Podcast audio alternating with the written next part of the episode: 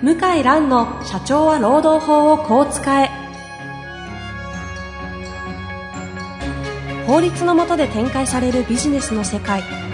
ポッドキャスト社長は労働法をこう使えは弁護士の向井蘭が経営者の立場に立って経営者が知っておくべき労働法の基礎だけでなくビジネスに関する法律の問題を分かりやすく解説します。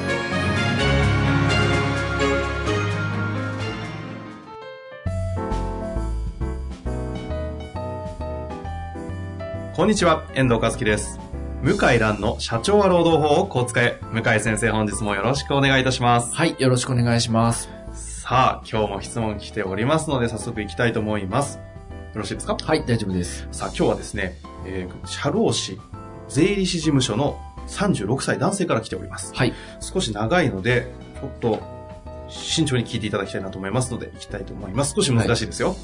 向井先生、遠藤さん、こんにちは。いつも楽しくポッドキャスト拝聴させていただいております。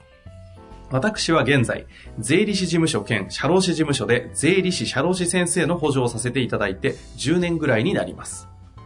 この度私が担当させていただいている関与先の企業、中小企業の社長が胃がんを患い、平成29年のある月から手術手術から入院、自宅療養も経て、約半年間の間会社から報酬を一時的に全額停止させて社会保険の傷病手当金の支給を受け取っておりました。その間医師からの就労不能の診断ももらっております。しかしながら、今回該当会社の、当該会社の年金事務所の算定基礎の調査があり、年金事務所の調査官から役員は報酬がゼロになった時点で資格喪失に該当するから、遡って社会保険の資格喪失の届け出をするように指摘されてしまいました。資格喪失届を出してしまうと、遡って受け取った傷病手当の返還を求められてしまうばかりか、国民健康保険の加入、家族の扶養の喪失と大変な事務手続きとなってしまいます。一般的に労働者と言われる方でしたら、休業の期間、給与の支給はゼロでも、その間は休業扱いとされ、会社と労働者の社会保険、社会保険料折半で資格喪失には該当しないのですが、役員ですと、労務管理が自分でできるから報酬がたとえ一時的なものでも、報酬がゼロになった時点で一旦喪失し、支給が再開されたらまた資格届で、資格取得届を提出するのが決まりだとのことです。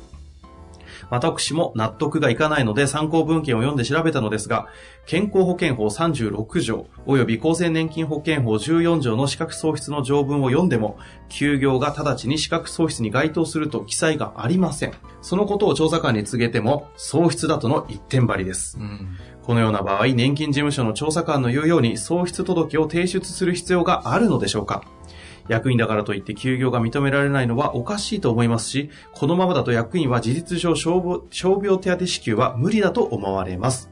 労働法の枠組みからは少し離れますが、何か良い方法がありませんでしょうか？はい。何ですか、このマニアックなご質問は？遠藤さんでも人事やっやってましたけど、私企画設計側で若い頃やってただけなので、労務関連、ちょっとこの辺よくわかんないですね。なるほど。いや、私も実は詳しくないんです。え？え？あの、あの、まあ、こういう質問するたびに調べて、されるたびに調べて回答するっていう、まあ、保険手続きは弁護士苦手ですよね、社会保険。社会保険、そうですよね。苦。手。実務はやってないから。うんうんうん。で、でもこれは調べましたよ。法の話ですからね。ええ法的にどう解釈するかと。いや、よくあるね、パターンですね。あるんですか？ある。。あの、傷病手当金もそうだし、いろんなこの、何ですかね、受給を担当する、給付を担当するこういう公務員の方が、結構感情的になって、お調査官法律上は何の根拠もないのに払わないとかね、こう言ってくる場合結構多いですよ。あ、そっちがあるあるなんですね。多い多あの、昔、私、まず、めったにこういうことやらないんですけど、その、私ね、一件だけ離婚事件やったことあって、はいはい。あの、一15年間で。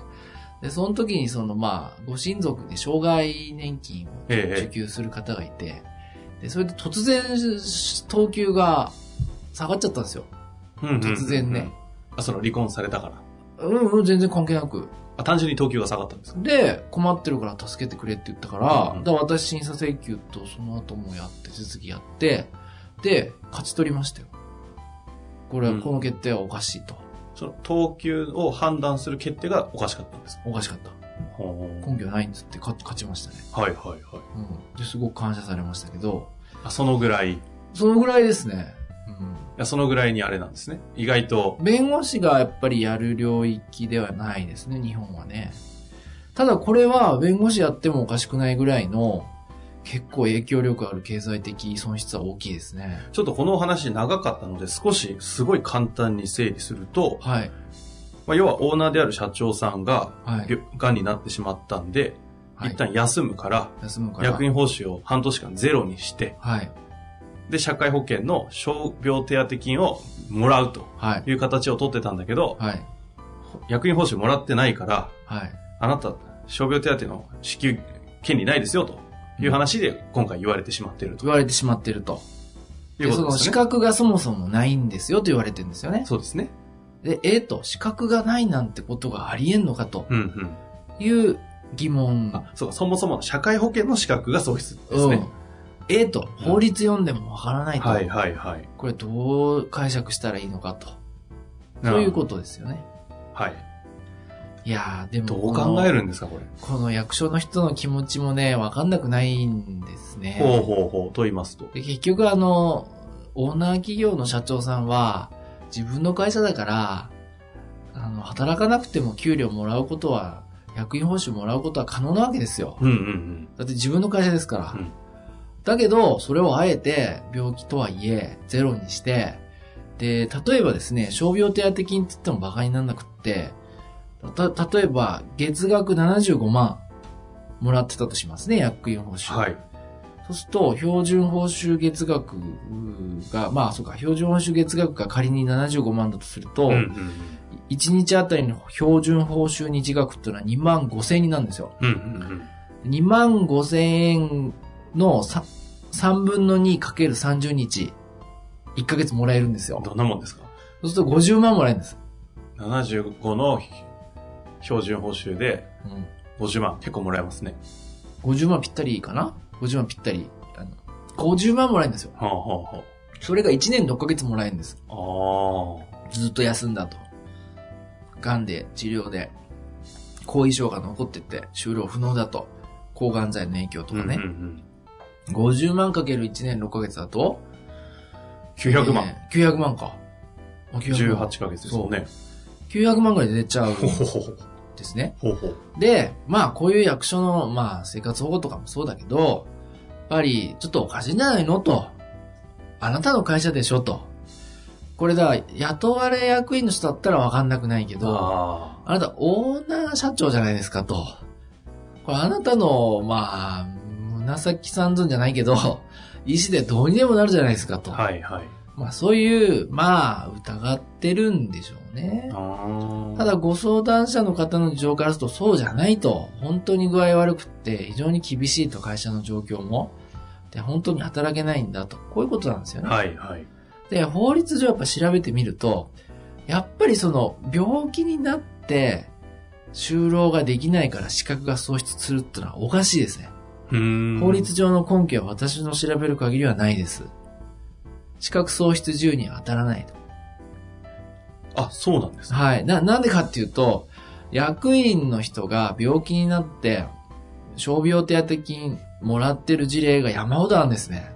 調べたら。うんうんあの、本来、役員、特に社長さんなんかは使用者じゃないですうん。か。はいはい。ですね。で、雇われてる人を前提にできてる制度なんですね。ええあの、ええ健康保険組合とか、あの厚生年金も。なんだけど、通達で拡大してるわけです。役員まで。うんうんうん。で、入れるんです。加入できるんです。で、問題は、あの、勤め人の人だったら、働けない傷病手当金、何の問題もないんだけど、さっき言ったように社長さんで自分で自分の給料払ってるみたいなもんだから、あほ、本当なの？と。これ、本当にそんな、あの、無給で働けないんですかっていう、まあ、どっかで疑いがあるんでしょあ。うんううね。んなんだけど、理論上は、働けなくなったら、傷病手当金、まあ、無給になったらもらえるんですよ。うーん。ただし、私が Yahoo Japan で、あのヤフージャパンで。えーまた調べた 限りはですね、はい。あの、実務上の取扱上は、まあ普通の賃金台帳と出勤簿の写しだけじゃなくって、株主総会または取締役会議事録で、療養中は一時し、あの、役員報酬を不支給とすると、こう決、決議議事録が必要だと。会議議事録が必要だと。こう言われてますね。それが、今その議事録があれば、あれば、問題ない。喪失しない状態で役員報酬ゼロにしても残ると残る。な、なんでかっていうと、会社と取締役は委任契約結んでるんです。うんうんうん。で、役員報酬は株主総会で決めるんですよ。はい。はい。そうですね。もしくは株主総会から取締役会に委任するんですけども、えですから、取締役会か、できれば株主総会で正式に決めてくださいと。えうーん。こういう、まあ、証拠。でも、こんなのは自分が一人しか株主いなければね、まあ、簡単に作れちゃうんで。はいはい。まあそれを根拠に、うん、そうですね。ですので、あのーちょっとまあ今からバックバックデートしちゃダメですけどね。えバックデートしちゃダメですけど、まあ今からでも遅くないんで、まあきちんと株主総会なり取締役会開いて決議をして、で、それでも口頭で言っても拉致開かない場合は、審査請求って言って、この傷病手当金とかのですね、まあはいはいその支給決定に対して不服があれば、審査請求できるんですね。えどこ、審査請求ってど審査請求っていうのがですね、えーっと、ここはなんだ。社会保険審査官が審査をするんですね。あそういう方がいらっ厚しゃるんですね生労働省、そうですね、厚関東だったら関東信越厚生局の中にあるみたいですね。あ、なるほど。ええ。で、その審査請求をすれば、これは、まず審査請求するって言えば、まあ、ビビりますね、うん担当官うん。だって法律上の根拠ないから。だから、あの、改めて総会議事録、取締役会議事録、取った上で、うんもう一回交渉したらいいんじゃないですかね。はあ、やばいっすね。なんか、完全に、あの、弁護士のコンサルタントのいえいえ話がもろに今日は。あとはね、弁護士連れてったらいいんじゃないかと思いますはあ、よ。はあの、言うこと変わるから。すいませんと担当官と。根拠を教えてくださいと。弁護士なんですけどと。で場合によって審査請求しますから。ガラッと変わる。残念ながら、そういう方いる。あ。は例えば、労基署から、もう、ひどい言われようだと。めちゃくちゃなこと言われてると。で、私会いに行くと全然違うんですよ。あ。へえ。あ弁護士さんですかと。うんああ、どうもどうもどうほうもって。ほうほう。かしいなと。これ全然聞いてた話と。うんうん。で、こうこうこういうことをおっしゃってたそうなんです。ああ、まあ、あれはですね、別に正式な是正勧告じゃまだ至ってませんから、まあ、私の個人的な意見というふうにか、ちょっと捉えていただけますでしょうかってこうなっちゃうんですね。そういうもんですか、現実。現実は、法律解釈は、そんな決めつけるほどそんなに簡単じゃないから、え私も、まあ、皆さんそうだけども、ね、テレビ見たって、答えバラバラじゃないえですか。うんうんうん一審と二審で結論分かれる、はい弁護士同士でも意見が分かれる、そんなのザラですからね。ですから、あの、もし一発で早く勝負決めたいんだったら、弁護士さん同席でうーん。交渉して、脅すんじゃなくてね、教えてくださいと。根拠ないと思いますね。通達あれば教えてくださいと、私の参考にさせてもらっていただきたいと。ないですね。ないんだ。ないないない。ないんだ。ないない。だって理屈上通らないですもん。資格喪失の理由にならないですよ。この方はじゃあ何をもって資格喪失っていう？だから、こう、根不当な請求だと思い込んでんじゃないですか？そういうことでね。自分の仕事は、そういう不当な請求を水際で処理することだって思う。真面目だから。それは一つの確かにね、正義としてはあるのかまあ、もしれな担いですよね。当官の方は真面目なんですようん。だから、この方は責めてもしょうがないんだけど、ど。でも日本は法治国家だから、法律の根拠なく勝手に決定はできないですよね。なんか、今日は背筋の伸びる回いえですね。いえいえいえ。いえいえいえ。向井いや、先生でも社が長さんも弁護士だったんだ。だってことを いやいやいや。しばらくね、思い出されましたけけれども、さすがですね。そういうことですか。いや、この方、ポッドキャストの使い方ちょっとうまく、うますぎないですか ね。これは、ちょっとぜひね、ま あなんかありましたら、向井先生にご相談ちゃんといただいいて。えいえ、まあまた質問ぜひ。ですか。まあこういうねこの、この後どうなったか、ね、生々しい質問とかね。いいですね。ねあの、まあ私もとてもまあ、あの、新鮮でしたね。えというか、そんなこと言う人いるんだと思ってびっくりしましたねえ。ああ、ですか。うん。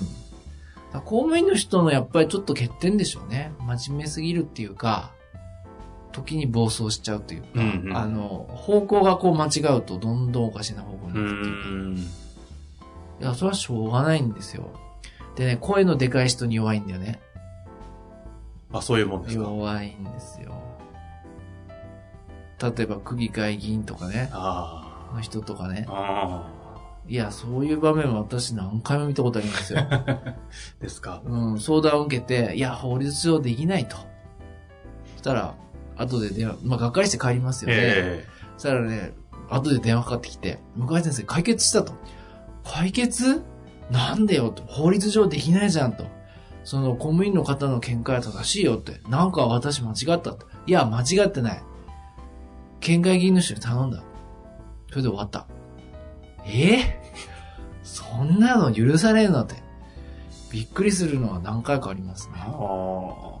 まあ、上から抑えるっていうのはそういうことですかね。弱い。まあ、しょうがないんだよね。だから、そういう意味では、公務員の人、まあ、気の毒なんだけど、法律にのっとって淡々とね、やってほしいなと思いますね。うんまあ、というわけでね、本当にいいご質問いただきましたので、今日はね、向井先生の見解聞けたので、ぜひちょっとうまく活かしていただいて、経過ね、なんかありましたら、ぜひまたシェアしてほしいですよね。はい。というわけで、よろしいですかね？はい、大丈夫です。今日のところはこの辺りで終わりたいなと思っております。向井先生、本日もありがとうございました。はい、ありがとうございました。